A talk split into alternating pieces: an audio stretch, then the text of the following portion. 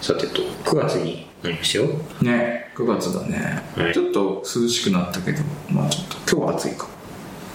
ああ、あれ、前回ラジオ撮った、前回何だったっけ前回いつだっけいつだっけあれ、えーっとね、収録したのが、あのー、そっかそっかジャムゲームジャムじゃねえやそうそう、ああれ、それでゲームジャムです。ゲームジャムの結あ果ー発表会そっか、ちょっと後で、えー公開したのが先週っていう先週だったのちょうどああ朝3時見かけたそう、全然リツイートとかしてない先週だからえ7月31日だったあリツイートしかしてないしてた、そうそうそうツイートはして7月31日じゃん前回た。いやー、そうなんですよね。 1ヶ 月空いちゃった忘れちゃったんですよ。これはひどいなんかね、だから、あ、そう、だから、今日はあれですよ、あの、朝、朝朝やろうっつって。朝ねもともいとつもの朝の収録にちょっと戻してみてそうそう。それ初めてかもねコロナ禍あれあ、のはい、そうっすね。ね6月ん3月以降だとね、はい。うん。オンラインにしようって言ってそうそう、オンライン、そう、あ、えっ、とね、もう撮ってるんですけど、ん今日はですね、オンラインじゃなくて、ね、久々に対面で対面で、はえっ、と、一応ですね、えー感染対策をしてですね、そうですマスクはしたまま下まうんま収録してますね。してますはい。えー前そう、だから半年以上ぶりなんですよね。そうだね、うん久々だそあうんまりそんな 考えれないけど、そうっすね。ね、オンラインでもうそうなんだ。喋ったりしてるからねめっちゃ話してるからな。うんそう、まあ、意外とその、なんだろうな、オンラインの方が編集がちょっと楽だった気もするし、あそうでもないあそうかもねあるんですけどね。切りやすいよね時間とかはねうん。いろいろなんかね、この半年でいろいろ、あの、編集のスタイルがね、いろいろ変わってたんですよ。おお合わせた合わせたというか、いやーなんかね、毎回違うんですよね。あの、動画、キャプチャーするときは、動画編集、ああそっかそっかそうそこでいろいろ変わるんですけど、うんあの、なんだろうな、えっ、と、収録と違うのは、あ、こっちこういうふうにあって話すと違うのは、なんかその、音声の環境周りを気にしなくていいのが、ああオン確かライにンねで、気にするのが対面で、ただ、えっ、と、オンラインだと、あの人によってマイクの音量がばらつくんで、うんそれの調整がちょっと大変。あるねいろいろありますね。かなうん大体同じにしてるけどね自分の像はねまあでも、あ聞こえないですよね。その、いらしてる本人の音量は聞こえないので、こう、まあ、自分そう自分で安心して自分自身の音は聞こえあないんでこれー、がちゃんとバランスいってんのかわかんないですよね。もう一人入れればいいのかな配信のところあ、そう、多分、最最初初はは、そうそうそう聞く用のやつそう。ガチラジオっぽくね。そうそうそうあのミキサーのエンジニアがいるみたいなね、感じでしいいのかもしょ。で、な、本当はそうなんですけどね。まあいろいろや、うん。まあいいよ。じゃあね、やりますよ。れないはーはいい、それでは、秋秋ラジオスタートです。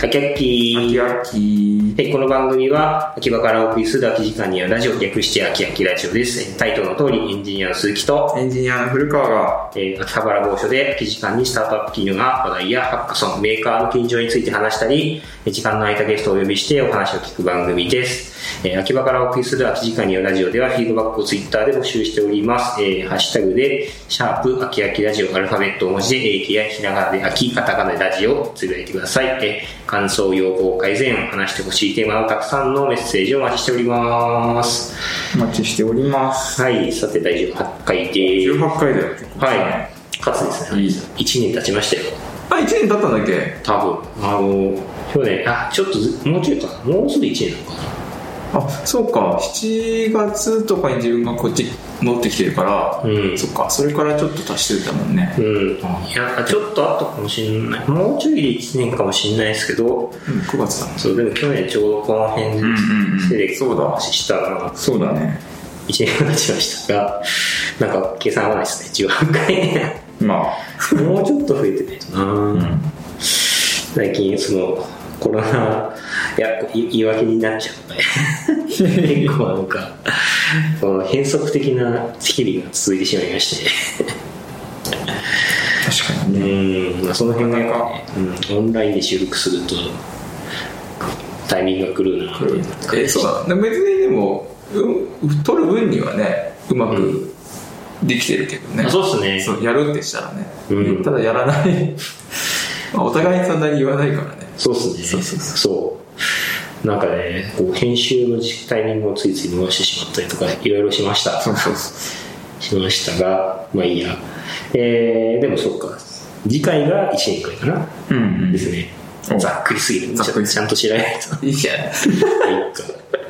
いはい。じゃあ、えーっと、最初の話題、ちょっとなんですかね、あの、久々に通常に戻ったんですけど、今までなんかゲストがいたりとか、クラスターの話をひたすらしたりとかしてましたが、今日話題をいくつか持ってきましたよ。はいでも一発目は、えクラスターのゲームジャムの話。 はい まあ7月31日のやつのちょっと後の話だねそうですね、はいあのー前回の「キラキラジオで」えー残念ながら受賞はないという話をしましたがなんとですね、えー公式ではないのかなそうけどスワンマン賞っていうのをねいただきましてそうちょっとそれだけ話しとこうと思ってそうねありがたいことにうんいただけたので、そうですね今 T シャツ持ってくるの忘れたああですよね今手元にシールとキーホルダーそがあり ますうインパクトの強いインパクトの強い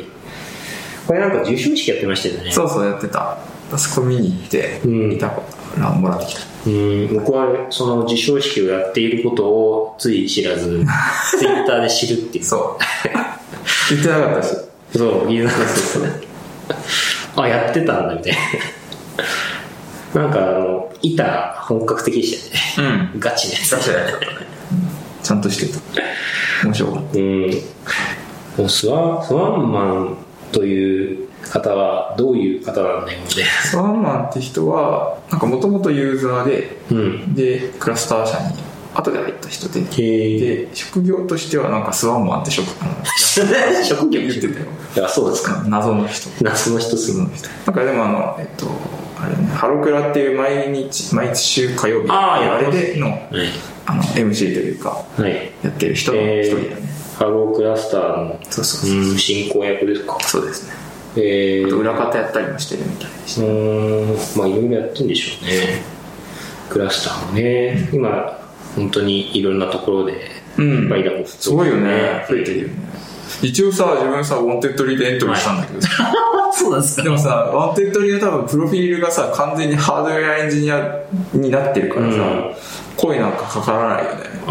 よねほったらかしさそれれるブッカーとかになっちゃそうそう一応チャレンジしたよこれもらったからね、う。ああ、そうですね。受賞したらなんか受賞したら、はいクラスターチャレンジああ、なんかでしもう そうそうそうなんか受賞したなんか もらったなるほどね。非公式だけど確かに。コンテントリーチャレンジしてで、まあ次回に向けてなんかね、うん次回、次回冬にやるという噂のね。そうそうそうだあんまやる気ままだと思うよなんか、うん新しく、えっとセーブ機能とかはい。ユーザーにアイテム渡せる機能とかああ、そう、増えてましたそうよね。そう増やそうとしてるから、うんまだなんか中の人大変そうだけうーん、大変そう、確かど見てるに。なんか、あとの、悩むんだろうなクラスターの社長の人があと1億人くらいユニティエンジン欲しいってそうそうそうそうインテリジェンなのにいや違うか言ってた 人。どうなんもでうすハードウェアだもんねかもうちょい、もうちょい頑張れば。もうちょい足りないねうんあと、なんだ、あと実績だけなんじゃないですかね。ユニティは全然使えるうん疲れるで、あ、そうそう、このゲームジャムで最近1個思ったことがあって、あの、今、ええーっと、VTuber 海外を中心として、あのフォールガイズがやってるじゃうないですかんうんうん僕はあの、クラスターで、あの、フォールガイズと同じゲーム作るんじゃないですか。みんな言ってるあ、言ってる言ってる言ってます。あ、言ってるけど言っててうん。結構やろうとしてる人が何人かいるはいるよ、うん。で一番ねなんか今のところ面白いあの、は出来がいい出来がいいというかすごいできてるなと思ってるのはうん。あのポケモンのあのワールドにあったラクラス、登るやののをとこまで行くっていう海の向こうにいるはいラクラスの方に行くっていうアスレチックの道路があったんだけど、うんそれとかはよくできてて、つ。え単純なんだけど数字が出てて、はい一生懸命その数字の時間内にー、そもの障害物を回ったり回りやすとか落ちるやつとかで、越えてくるってできててうーん、いオや、ールバイト作るの面白いと思うよあれのうん、最近やってんですけど、ついつい買ってしまう。ああ買ったの買いました。やってますやってない、まあやってないつもなんかいろんなゲームになんだあれで勧められるけど、うん。 む無視してそうっす。るどうせイライラッとするだろう なと思 ってまあ、最初はイラッとしますよね。イラッとするけど、あの VTuber の動画を見て自分でやってってやるとだんだんこの攻略法が分かり、うん順位がちゃんとだんだん上がってくるんですよ。まあねそう多分面白いよねうん。ちょっとチーターがね、まだぼちぼちいます。空飛ぶやつでし外です。ょそよう。く見かけるそうあれビュー動画でスタートと同時に外です。そうそういるんですけどね。まあそういうのもうん。分かんないけどやってみよういいと思うねうん、あれもそうあれも物理使ってるでああれそうねなんか、うんそう落ちるとかそうそうそうの人がたくさんキャラが乗ったらこう動くとかねあの辺が面白いですね、物理をうまく使ったゲームなんであのでこうクラスゲームクラスターゲームジャムであの物理を使ってたゲームが結構やっぱうんうん順位あの優秀賞とか取ってたのでボールだったりそう落だちかてらくるやつそうそうホールジェムうちはホールガイズ、でなんかぽいやつっぽいやつできなんできんじゃないかなと思ってるみたいな、うんまあでみんな思いますよいいねよいいよ床抜けるやつとか作れるもんあそうそうそう床抜けるやつは全然できるね、でもやっぱこう物が落ちてくる系飛んでくる系がやっぱいいっすねああでも押せるのかなあ押すもでプきレイるヤよープレイヤーがこの重力でじゃあ物の重さで押されればうんうんできる押せる押せるせる、うあんじゃあ全然できるあのキネマティックかけて、うんそいつをアニメーションの中で動かすとうんぶっ飛ばされてうーんすぐ落ちてくそれできるかもる確か、と思ったって話ですねうん、いいと思ううん次回はちょっと次回そういう系まあでもね3ヶ月経てばなんか言いたいこと変わる気がするそうそうでもゴールドももうちょっと飽きたでしょみんなああれ的にはあゲームとしゲーム性としては面白いけどねあれあうん、まあまあねそう3ヶ月も経ってばそうそ絶対に変わっているような話題自分あれさ、うんうんあそうそうちょっと話変わるけどいいですよこの間さマザリアにマザリアあがあ今月、えっと、先月末で終わってるのよ8月は末で終わりなんだ、うん有名ですねそう池袋にあったナムコのあうのん VR 施設、はいあ多分大々的に1年ぐらいやってたんだけどさやってましたうなんんであれがもう8月いっぱいで終わりだからって、はいあの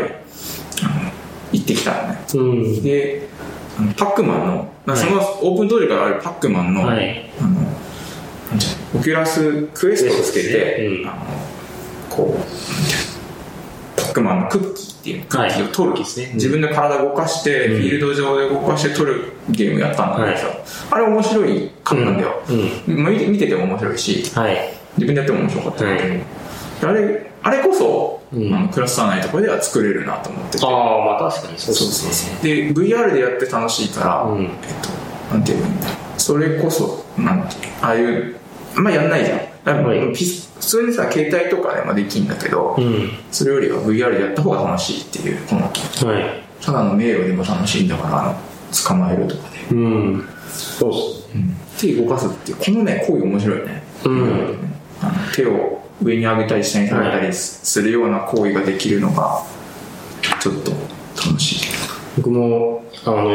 去年かなできて数ヶ月経った頃に一回、あ行ったんだまた行ってそうパックマンもやったんですけど一人で、うんまあ、よくできてるなね面白いね、あれこそねいいうん簡単だしうんそうそうそあれの基本みたいなやつはちょっと作り始めてるけどううーんパックマンかどうなんだろうなあれでもこう体動かせるからいいみたいなところがあるじゃないですか、うんゲームゲームの中でやってたやつが体を動かしてくれるあああそうそうそうでももしかしたらフルトラにしたら一緒になるわけじゃない、あーまあそうっすね方向としてはさ、うんまあね広いスペースは必要だろうけうんどうかどほとんど同じ状態で、はいそのゲーム世界なうをん作れるんじゃないまあ確かにあのパックマンのあのやり方を参考にしてなんかできそうっすねねえねうんえと思うあそれになんかさっきの物理みたいなのもちょっと入れたらいいのかも確か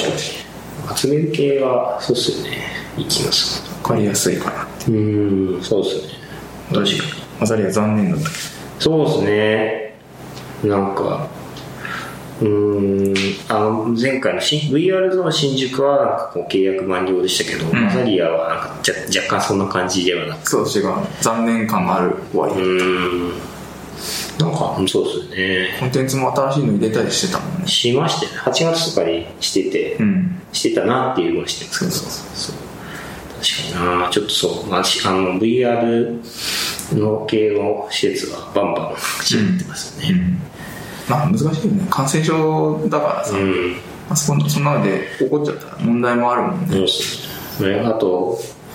一応そこから感染したって話は聞かないけどヘッドマウントディスプレイっていうこうけっていうぴったりつくかそらの機械をぴったりつけるんで、まあ、その辺の接触とかもあるしねみたいなそうそうそう話はありますよねすごかったよ行った時手袋をつけさせられるしおあの必ず消毒するし、おはいヘッドマウントディスプレイもあの消毒してから、うん忍者マスクつけてっていう感じで、あの徹底して徹底してたよえー、大変だな大変だよねそんな考えると、そんなのをコスト払ってずっと続けるのはき、ねうんここから2年とか3年とか続けるの厳しいって思うよね、うんすげえそうなんだよなうん、っていう感じでですす。はい。さて、えー次の話題に入りました。はいあの、ちょっと冒頭にもあそうだそうだセディックですセレク言ってたねこれ実はそういや出てた出ました。 オンラインだからオンラインで出 そうましそた。うそうはい。あのーまあ、ふ普段、あ、そっか、VR エンジニアと、なんか言ったり言ってなかったりしてるんですけど、その XR と、あの、アート作品、XR を使ったアート作品を去年やったので、うんうんえーそれの話をしましたね。えーっとですね、なんだっけ、縛られたプロメテウスっていう、あの作品があるんですけどそれがあのヘッドマウントディスプレイを使ったやつでで、まあ、それを作った時の経緯とかあとまあそれこそさっき言った施設系じゃないけどイベントで VR やる時にこういう問題が起きるので注意しましょうみたいな話をしましたね。これもさっきの話をし、あの大学民センターでやったとこれ違うああ、そうです、そうです。うんあの、2回やってるんですよへね。え去年やって、今年、お台場でやって、ってやつですね。はいの話をしてきました。はい。あの、なんであれ、えっと、パシフィコ横浜行ってきましたよ。おおえあれって会場でやったってことなのはい、あの、そうなんだ自分なんかオンラインなのかだと思ってたああ、オンラインでやってる人もいるんですが、一応あの、えっと、収録する場所に行って収録もすることもできて、みたいな感じになったんですよね。はいはい、まあ、選べたんだそうそうあのパシフィコはパシフィコだけどもうちょっと会議棟みたいなそうですね会議棟みたいなところで配信の 配信してる部屋がずらーってな感じでしえた、はいあとねあそう、まあ、セレック、まあ、出ましたよ話もしつつあのなんだっけえっ、とアートと XR の交差点、えー、あなんだっけイベント自分で名前つけたの忘れちゃったアートイベントを実現するために必要な技術はい、アートイベントを実現するために必要な技術、はいこちらですね、えーっと、多分もう配信してる方は、えーっと、タイムシフトは終わっていると思いますが、きっ終わっと、ちゃってんの終わっちゃってんだ、多分、はあのい、公開中になってんの要は14日までですね、14日までなんで、配信した方にはなく、だようん、ので、えーっと、もし、あの、内容を見たい方では、セディっていうスライドとか資料、セデックの資料が見れるサイトがあるんですけど、そこにスライドが上がっているはずなので、はまだ上がってないですけど、こうご覧くださいって感じですかはいね。あと、まあ、他にもセデックの、まあ、講演いろいろ見てはいますが、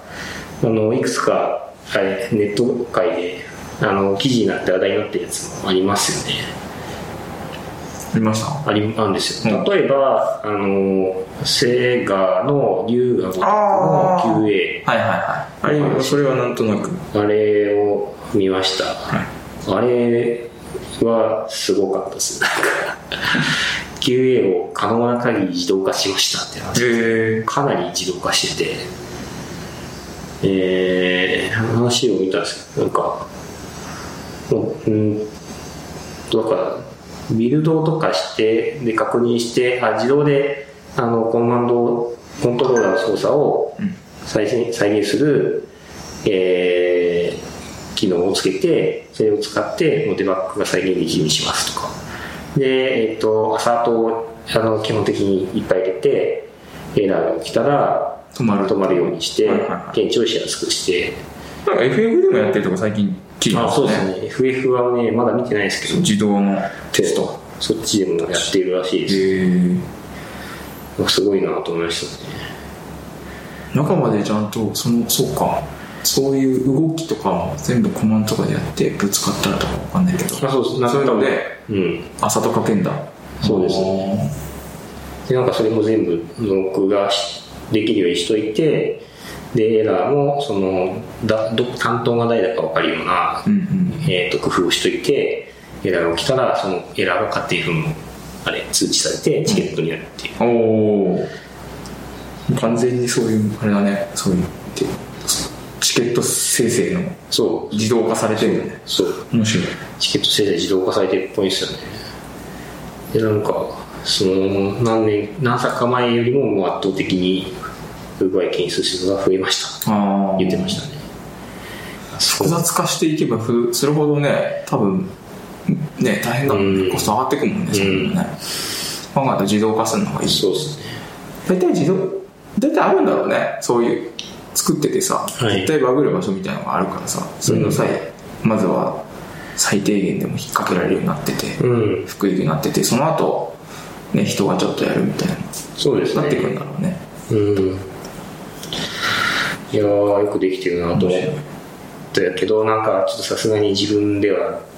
自社でこれをやるのは大変だなってでもそれそういう規模だよね希望ですね。がそういうパッケージを作ってくれてうん。外にこう売ってくれる会社が現れたらそうですね。ふ普及するんだろうねうん。みたいな。うんうんっていうのが一個と、あと一応もう一個、えっ、と、ネットで話題になってたのが、リングフィットアドベンチャーですね。おうちょうど出てたこれは、やっぱ今、あの、まだ全然、ゲームデザインうん買えないねそう、買えないすごい人気だよねそまう、大人気のリングフィットアドベンチャーをいかにして作っていったかって話ですね。ゲームデザインの話ですね。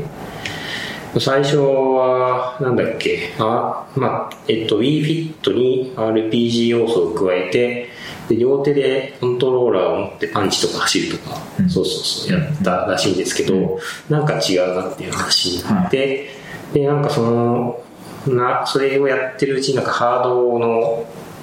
えっ、と、担当者からこんなんどうっつって出てきたのが、ウィングフィットのコントローラーらしいっすよ。あそこで出てきてるのどういうことなんだろうねななんかそこのね、詳しい系は分かんないですけど、そう。なんかまあ、でもあれか、あの、なんだっけ、マットとかあったじゃん。まあはい体重計があったよね、バランス取るやつがね。そうそうそう。ああいうのの延長だから、そういうフィットネス系のデバイス作ってたもんね。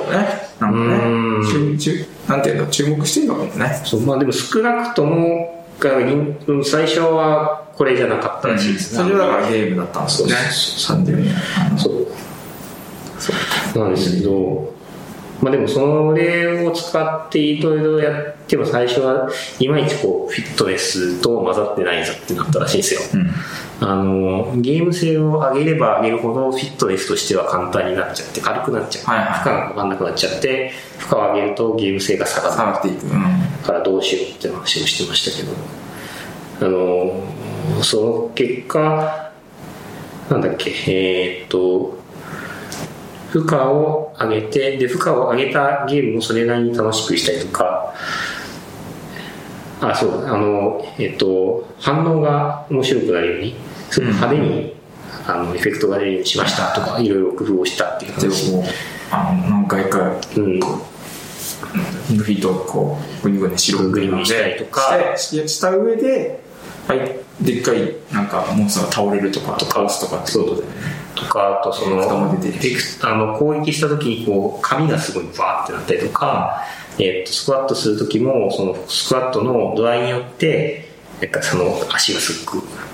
えっと引かれるとか、あともう割と調整してたらしいのがその人によってこの負荷の難易度が変わるので、それがなるべく最適になるようにしたりとか、うん一回変設定したら変更しづらくするようにしたりとかして、その負荷を軽すぎて飽きてしまったりとか、逆に強すぎて飽きてしまうみたいなことがないようにしま何し色たにしてことを話してました。ギリギリのところをそう、ちょうど良いギリギリのところを選ぶようにしたらしいんですよ。で、この話を聞いてて一番思ったのが、その、 ちゃぶ台返しが何回かあっても、それでも作る、この、なんだろう、その、作り込み努力の、うんあの、量がすごいって。多分そのアイデアがさなんか RPG とフィットネスみたいな、はその要素は絶対変えなくてうん。変えずになんかまあもともと多分その今こう資料見てるとさ、はいあの B フィットが存在したからうん。 B フィットが存在したから多分その要素はよく多分うまくいくんだろうっていう多分匂いが感じていてそれだけは変えなかったんですよねあ、そうですね。なんかまあ、結局、B フィット要素は入れるけど、B フィットの時はちょっとゲーム性がそんなになかったから、うんもっとゲーム性入れようっつってやつねそうなんだよきっとねらしいんですそよね。こ変えなかったら一生懸う命んいいのかもねまあ。なんか、で、えっと、まあ、最初、その、今言ったように、こう、うまくゲーム性が混ざってないとか、えっと、その、一回混ぜてみてもまだちょっと、えっと、ゲーム性が足りないなっつって、えー、こうひたすらですね、直していって、直あすと、社内で意見を聞きまくって、改善して、結果としてそういう、あの、エフェクトみたいな話とかが出てきたりとあれか、なのかもね公開してさ公開っていううんかそういう多分チームとかにどんどん見せて使ってもらって、うんでフィードバックもらってだから多分どうせ全然変わってくんだよねきっとね、はいやんなかったら起きないことだねきっとこのコントローラーも出てこないしさそうなん ですよあのコントローラーの使い方とかあとその、まあ、面白くするためのそういう細かい調整ですよね、んがをするっていうのがでなんかこの、まあ、しれっとは言ってないけど頑張ってやりましたって言ってたけど結構これをやるのはあの他の会社では難しいなと思って、そうかな、はい、なんかあななんで難しいあそのか確信がないもんねそうなんですようんあの一回行ったからバッちゃぶが返したりして、うんうんうんそこからそのじゃあどうしようっつってやってであのあ新しいの作って試すっていうのを、まあ、少なくとも2回くらいやったんですよね、うんそれそれを、まあ、期間をですねスケジュールをこうちゃんと切ってやるって多分結構難しいと思うんで、うん例えばその発売日決まっちゃったりとかなんかどっかからの委託で作ったりとかするとこれ作るの難しい気がするんですよ、はだからこのやっぱりこのまあ任天堂のこう社内で開発できるからこその、あの体制かなというか、まあ、そのちゃんと作り込みをうんねしていいはい大く事にしているところがあるよねんだなっていうのをすごい感じました、うん、でこういう作り込みとかちゃんと改善ができるような体制をどうやって作ればいいんだろうなっていうのをこれ見てて思いましたね。あうーまあ自社サービスだったらねん、いいうんんだろうなできる可能性は上がるんだろうね依頼物だとちょっとねうん。そう。難しいよそうなんですよ。まあなんか面白さの話で言うと、またこのクラスターゲームジャムの話になっちゃうんですけど、やっぱこう、いや試して直してが、で面白くしていくっていう過程がいかに大事かっていうのはそ、我々学んだじゃないですか。大事うん、でこういうのをちゃんとやっているんだなっていうのをちょっとあのこの話記事を見てたりとかして思いましたねいやーっていうのがこれかな面白いうん、この辺、この、なんていうの、可能な限りね、こういうふうに改善していく体制はな見習っていきたいなって思ったのがこの記事ですね。ウィングフィットアドベンチャーの話ですね。かなまあ、あといろいろ、いろいろ見てはいるんですけど。あそのなんかゲームの改善で今思ったけど、うんネットフリックスの「ハイスコア」っていうドキュメンタリー、何スコアハイスコアハっイスてコア。いうのはがあるんだけどさ、なんかアメリカのゲーム誌、い。はい。ゲームの歴史みたいなののドキュメンタリーで、はいファミコンとか、まあ、アーケードゲームから始まって、で、まあ、ファミコンとか、はいあとスト2とか格闘ゲームの世界になったり、うん FPS みたいな通信ができて BS がありますみたいなのをドキュメンタリーでまとめてあるもうネットフリックスで独占配信してるのがあるんだよねうーん独占配信っていうか多分ネットフリックスで作ったとあれなのかなドキュメンタリーなのかな、はいそれで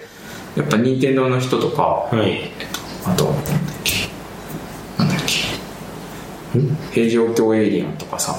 あとなんだっけあのコナミえっ、とドラキュラいいやったっけスペースインベーダーああはい対等ですそうそうそうそうパックマンの人とか出てくるんだけどさ、いうんだから日本のそのゲーム作った人たちのそうの、ん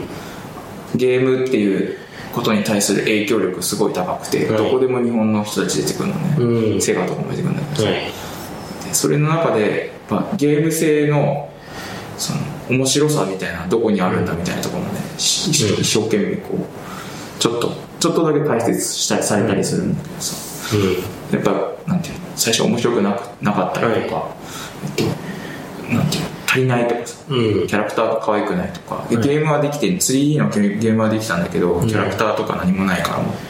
あの面白くなくて任天堂の人とかがこういうキャラがいいんじゃないかっていうので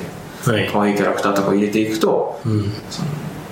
うん可愛い可愛いゲームというかさ、はい子供にも受けるゲームに変わっていくとかさうんやってたんだよねうんなんか結構いいいいドキュメンタリーだから今のこういう,、なんていうのゲームのこうどこが大事なのかとかさ、はいうんすっごい簡単なゲームなんだけどそこそこになんか熱狂的に人がお金を入れ続ける仕組みとかがなんで生まれてるのかとかはいそうですあるので、ぜひ見ておくれ、ハイスコアゲーム黄金時代そうそうそうこれですねうんいやーなんかそうだよよかっなこのゲームかゲームとか、まあ、アニメもそうですけど日本のコンテンツ話でちょっと思うのはなんか一言で言うとめっちゃ頑張ってきた文化だと思ってるんですよたうんでこれなんで思ったかっていうとあのつい最近ちょっとこれあれなのかな話題に出たのかもしれないですけどオタク経済圏だったっけちょっと待ってくださいえっとめっちゃ頑張ってきたえーっとですねちょっ経済圏創世記って書いてとあそれオタク経済圏創世記っていう本なんですけど、これはあれなんですよねあのアニメあるあーをとキャラ、まあ、とかキャラクターが、まあ、どうやって日本で作られてきたかみたいなことを話して、今あの日本の生命はどんこんなとこにあるんだみたいなことを書いたんですけど、はい僕がこの本を読んで思ったのがあのやっぱこのアニメが一番日本で流行った流行ったとかうまくいった要因として、まあ、手塚治虫が以前こうすごい低賃金ででもみんな頑張って作ったっていうところうがピーコミントになるかなと思ってて要するにローコストなのにすごくこの、えー、とハードワークをして作られたものが、まあ、結果としてすごくいいものになった、まあ、こだわりよく言えばこだわりなんですけど、まあ、よくあの悪い言い方をするとブラックみたいな普通にあれだよね職人気質やりすぎたね、うん、そうそう、やりす ぎ、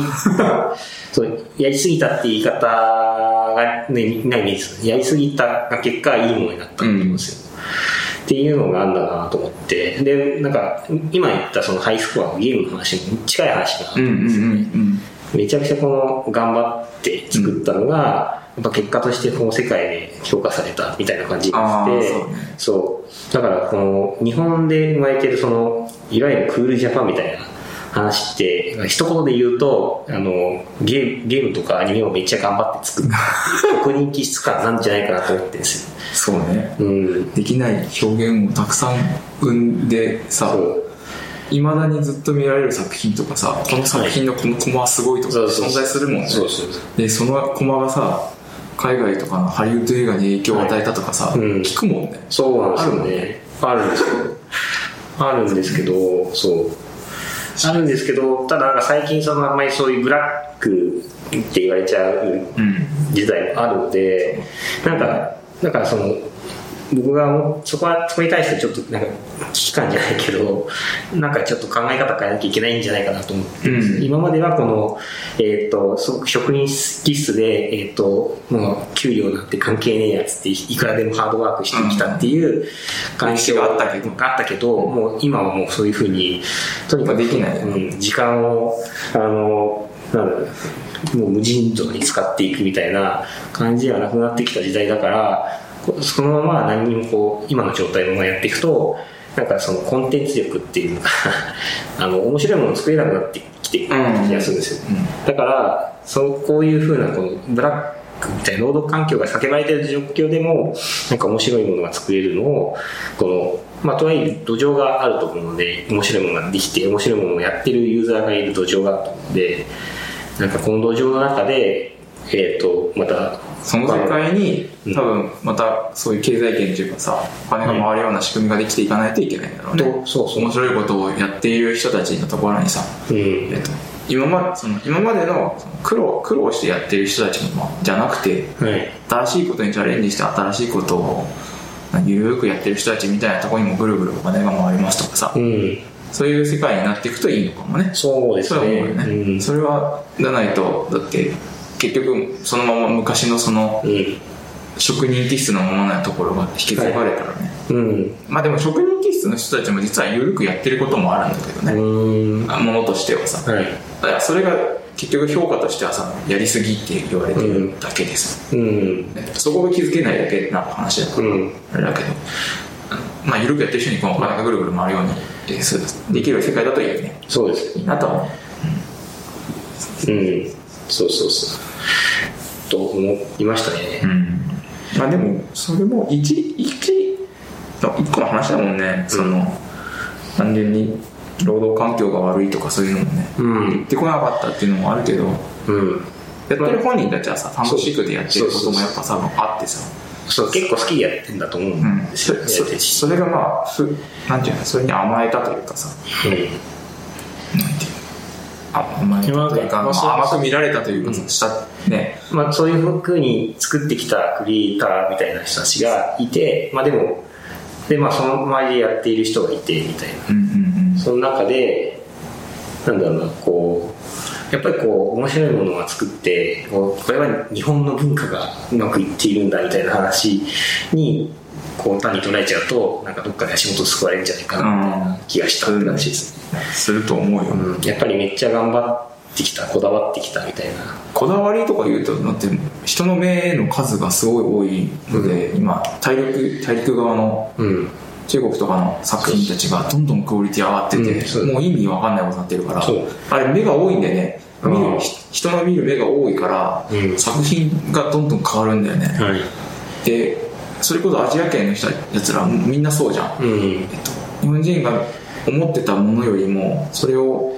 超えて出てくる人たちが今もう現れてるからあ、そうなんですよ。そういもういつの間にか目,、目の数で負ける気はするけそどうね。目の数でも負けてるし、やっぱりその、単にやっぱ頑張ってきた職人気質こだわりですっていうだけであれば、ぶっちゃけ今、中国とかの方がめっちゃ頑張ってたりとかしてるんですよね。だからこそ、やっぱ、この、今までの頑張ってきましたっていう、なんだか、こだわってきたっていうのだけで、やっぱこそうだ次の世代のなんか楽しいことをみたいなねう、確かにねできねえな。この本のなんか帯に書いてあった2.5次元みたいなさ、はいなんか VTuber じゃないけどバーチャルタレントみたいな人たちが頑張ってるところにもまあでも現状今そこになんて確かにお金がさ回り始めてるじゃんそうですね。あれってそんな頑張っ、まあ、頑張ってんだよきっと、うん事務所ができたりさ、うそこが大きくなったりしてるんだけどさ、はい。えっと、ちょっと前まではそれはお金にならなかったことだけうど、ん。それがお金回り始めて飛び火してまあアジア圏でも生まれてさはアメリカでもヨーロッパでも生まれてんだよね同じようなバーチャルい。うん。う自由な人たちがさーん。だからまあそういうの考えると一応影響力が高い今まだよねまあ今その多分その今までのこそのうそうそう実経経歴で実績で、うんそのやっぱその未来に生きてんなーな状態ではいるけどにねはいるんだけど多分これがやっぱりこの状態がこう何もしないでいつまでも続くと思っていちゃあいそうそうけないなっていそうだよねうまあなんだろうあの個人的に、うんあの感じる危機感だよね。まあでもなんか次のことやってる気がするけどね今のそのさ、キャラクター文化もさ、はい次の他のとこには埋めなかったものをさ次の世代をやってるじゃんうん。やっぱ多分次に行くんだよこの国は次に次に行って実はここはあんまり儲かってないっていうのは多分本当なのかもしれんけど、うん、もうかんない。経済が回らないみたいなのはそうかもしれない、はいそういう国なんだとは思うそうそう、そうなんですよね。い一個先行っちゃうん だよできる前にうん。みんなが、まあ世界が追いつく前に、そうそうそうやっちゃそうっでて世界が追いついた時にはそこにすごい巨大なあれを生んでる よそううん。まあ、先行き過ぎちゃうから、他にもなりづらい。そうそうそう話はいいかもしれない。えそれが古いよみたいなうん。あるなある気がする。あると思うよそれがそういう経済圏なんじゃないかな確かうんまあそれはそれでねに。うん。いいんだろうけどねそうですね。いいけど。とか、いろいろ大きな話をしました。 話を戻そう。えっと、次に話したいのが、えー M5 スタック Core 2が出た、出た出ましたよ出たみんないじってたよ、はい。ちょっと買ってないんだけどねそう、僕もまだ買ってないんですよ。これ新しく、バッと見た感じ、マイクが増えたんですかね。マイクもついてるしなんだろう SD カードもついてるし SD カードは、あでもマイクロは以前あれも前出てたっけうん。そっかモニター大きくなったよあとモニター大きくなったんですねうーんこれがいつ発売されたかなんか気づかないうちに発売されててあ9月1日かそうそうであのスイッチサイエンスではもう入荷待ちになってるんですけどスピーカーもついてるし、うーんやっぱねこのなんだろうものづくり系であの最近一番よく使われるうん、今一気に増えたね本当、この3年ぐらいなのかな分かんないけど、もうケースがついててもう液晶ついててセンサーも全部もう全部込みで買ってくれば終わりみたいなのってやっぱ強いよね強い w i f i ついてるし Bluetooth ついてるし、そうこれ1個あれば何でもできんじゃんみたいになるし、なんだなんだったらハードもつながるしで、プロトタイプこれでいいじゃんってなっちゃいますからねなるね値段も安いしねうんえー、5000円ちょっとですね外装付き代5000円ちょっとはちょっとあれでないよねすごいですあこれあれなんだでもタッチパネルだしえータッチパネルになってボタンがなくなったんですねそうそうそう当たんないでスイッチがあのスライドスイッチに変わったり本当だパワーがスライドになってます前のやつなんかこう押す長押しでしたちょっと分かりづらかったです確かそうだようん、押すと、なんかい、うん単押しだとリセットで、長押ししないと電源切れないし、でもなんかファームの書き方によっては、切れたかどうかもよくわかんないし、ありましたね。 C プラスが出てたこれ多分でも古い方かちょっと古いねうん、自分はこの M5 スタック C プラスの方は気になるけどね M5 スタック C プラスですかあの、ちょっと画面が大きくなってはい。マイクもついててえいいー、かあれですいい感じゃねえー、新しいの出てますね、どんどん。M5。早いんだよこれ開発スピードが速すぎて意味がわからないよねおーいやそれこそあれですよさっきの話にも絡むんですけどあの中国のね 開発力の速さ、目が多いんだよねきっうんとこれ作ってさ売れるかなとかじゃないんでねもう作っ作れば売れるんだよねうん、うん、作れば多分一応こうえっと売れっかわかんないけどとりあえずや出してみようっつって出してそうそう自出分すもあってるけいうどぐらいのえっときあれいやうんスピード感なんだよねそうそう多分ぶっちゃけ未経発射な気がするんですよあの去年のあのメーカーフェアとか見て、うんうんまあそうそうそうそうそうだよなんだっけあの出店のスペース提供してるどこだっけスイッチサイズだったっけどどっかもあの聞いたことないようなあ違う見たことないようなものが出てて何これってなってみたいな話聞結局くとなんかもまだまだ作ったばっかなんですう、うよ、ん、 10, 10代しかありませんみたいな感じで出店者知らないのみたいなあれとかね聞いてると本当にもうとに色かく感違うようね、ん、作れ作れみたいな感じになってんだよな、あーその高速なイテレーションがすごいいやこれできたらやっぱこうやってさ、うん全部塗り替えるよね塗り替えますね、いやなんかさっきのこのあれですねコンテンツの話ですけど、やんっぱこういうふうに中国で目が多い中国でうん日本と同じようにかんなんかいいものができるとループができだすともう一気に中国もう耐えられないになっていっちゃいますねんどんどん増えると思うよこういう事例なんか一年のうちに知らないうちにいっぱい出てますよねアトムライトとかアトムトピックスちっでちすゃいやねつがアトミコってなんだこれあスピーカースピーカースピーカーえー、 なんか知らん安いんだよねこれさ自分で作今さちょうど作ろうとしてる基盤がさ、こいつと構成似てるんだよえあともエコーとー、はいなんだけどこの1000 1265円で売れるわけがないんだよね1200円とかですごいな取れない売れないよだってモジュール1個で1個で一般作れやあすご600い円とかしちゃうからさ半分超えちゃうからさ、無理ケースついてんでしかもうんすごくない確かにだから無駄かすっげえたくさん作ってるでしょうねそうそうそう大変です多分いっぱい作れるっていうこうあれの流れも持ってるしうんい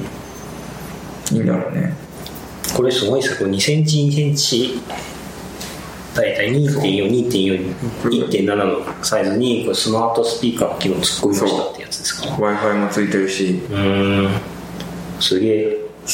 マイクもついてるしスピーカーもついてるしう、ーんなんかでもむちょっと前のバージョンだとスピーカーぶっ壊れるらしかったけどあそうなんですかそうそうだから見切り発車だよあねあ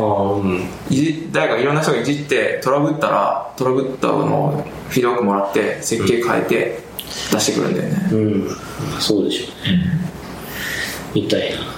まあなんかそうだなそれだと中国はその良くも悪くもそういうの早く出すみたいなとこありますよね最近はね、んそうだよねちょっとなんかあの日本のようにこう品質保証じゃないけどうまくいかなくてもいいかってやつで出しちゃそのコスト感が全然違うもんねだって7割でいいよね、う、う例えばね成功正しく動くのが7割いてさ3割なんか廃棄っていうか一旦とかになっても問題ないぐらいのコスト感で作れてるから、じゃあじゃあ倍作ればいいんでしょうというかさ そうそそうそう1.5倍とか作ればいいんでしょうみたいな数と世界でしょう、うん、でやってますよ、ねうんできないもんねそうそうそうできないって 思ってるっていうかあれじゃんねその相手もトラブったらさ、うんそういうところになんどうしてくれるんだみたいにちょっとなるしかないから、うん日本だとねなっちゃいますよねでも向こうはそうじゃなくて1.2倍作れば、うん1.3倍1.5倍とか作れば100%いけますよみたいなことなんでしょう 結構行きますぜみたいなことを言ってから頑張りそうなんでうんそうですそんな M5 スタックなんですがなんかコンテストがあるらしいですああそうヒーローズリーグそうなんです、はい、えーっと始まりましたよ今ヒ年ーローズはリーグ始まりましたね、今年も。はなんか作らなきゃな。で、えっとなんだっけ M5 スタックハッカソンが9月19日ですね。はいあります僕はちょっとこの日付、えっと、仕事があって参加はできないんですが、あらこれに合わせて、えーっと、M5 スタックジャパンクリエイティビティコンテストってのがありますね。うんはい、えーっと一緒に応募できるやつですねうん、そうですね。このハッカソンで作ったものを出しましょうっていうためのハッカソンですよね。これが、えー締め切りが9月23日まで、ちょうどあの4連休中に作れみたいな、んスケジュール感ですが、やりますね。これ、なんか作って出したいなと思ってるんですけど。おなんか出すうーん今いやなんかまだ全然アイデアは考えてないんですけどなんか昨日思ったのはちょうどリングフィットアドベンチャーの記事を見てたのでなんかあのえーっその要素でやってみるとジムにある、あの機器にセンサーそうセンサーをつけて、それでの何かうん、こう辛い運動も耐えられるようななんかエフェクトが出るみたいなのをちょっと考えてました単純だけどいいかもしれなうーいん長く続かないからそうですねあ確かになんかねうんなんか最近ちょっとややめてんだけどさ、はい60秒プランクとかやるんだけどさ、はいあれそれをできるボタンだかだけでもあったらいいかもしれないああ、確かに。専用ボタン専用ボタンね。専用ボタンエフェクトが作れればさ、うん。わかんないいやそれこそなんか音声とかも対応して M5 スタック Core2 でやりたいですよねうんいいかも買えないけど買えるのかな秋葉まで買えるのかあれはな売ってんじゃないああ売ってないかなまだちょっと探してみようまあなければ普通の元のやつでもいいんだろうしうんマイクなんかまだ開発環境もちょっとなんかトラブってる人も何人か見かけたああそうなんですねうんうんなんか作る作りたいなと思ってスポーツスポーツでもいいし、これ、まあ、なんかそもそもこのコンテストに向けて、何を作ったらいいんだろうなっていうのを考えてるんですけど、ちょっとやっぱこう、コンテストはあまりテーマがないので、どう攻めればいいんだろうなって思ってるんですよね。あとなんかこれ商品があると書いてあるが、商品が何かはちょっとわかんない。 M5 スタックやっぱりもらえるんだよきっとああ。M5 スタックで作って M5 スタックがもらえる。すごい M5 スタック投資したら M5 スタックが返ってくるみたいな。不思議な感じだけど。 M5 スタックバラまあね、これ多分このままヒーローズリームにも出せるし、の出せます一石二鳥ですよね。ねなんか考えたいんだよなと思って。そう。ちょっとこの場で考えてみようと思って。うんまあなんでさとりあえずあの、なんかとなんかと何かうん、なんかとなんか。スポーツなのかうん運動なのか運動かな運動か運動じゃなくてもいいですけどね熱中症とか熱中症でももう時期が終わるなそう ですねまあでもなんかあまあうーん話題的にはコロとか、んまあでもな検出はできないって言ったらあるしなあ接触とかでいやでもそれもあれだしなとかなんかそういうの作ってる人いたねいます、うんまあいまあ考えるよな、そういう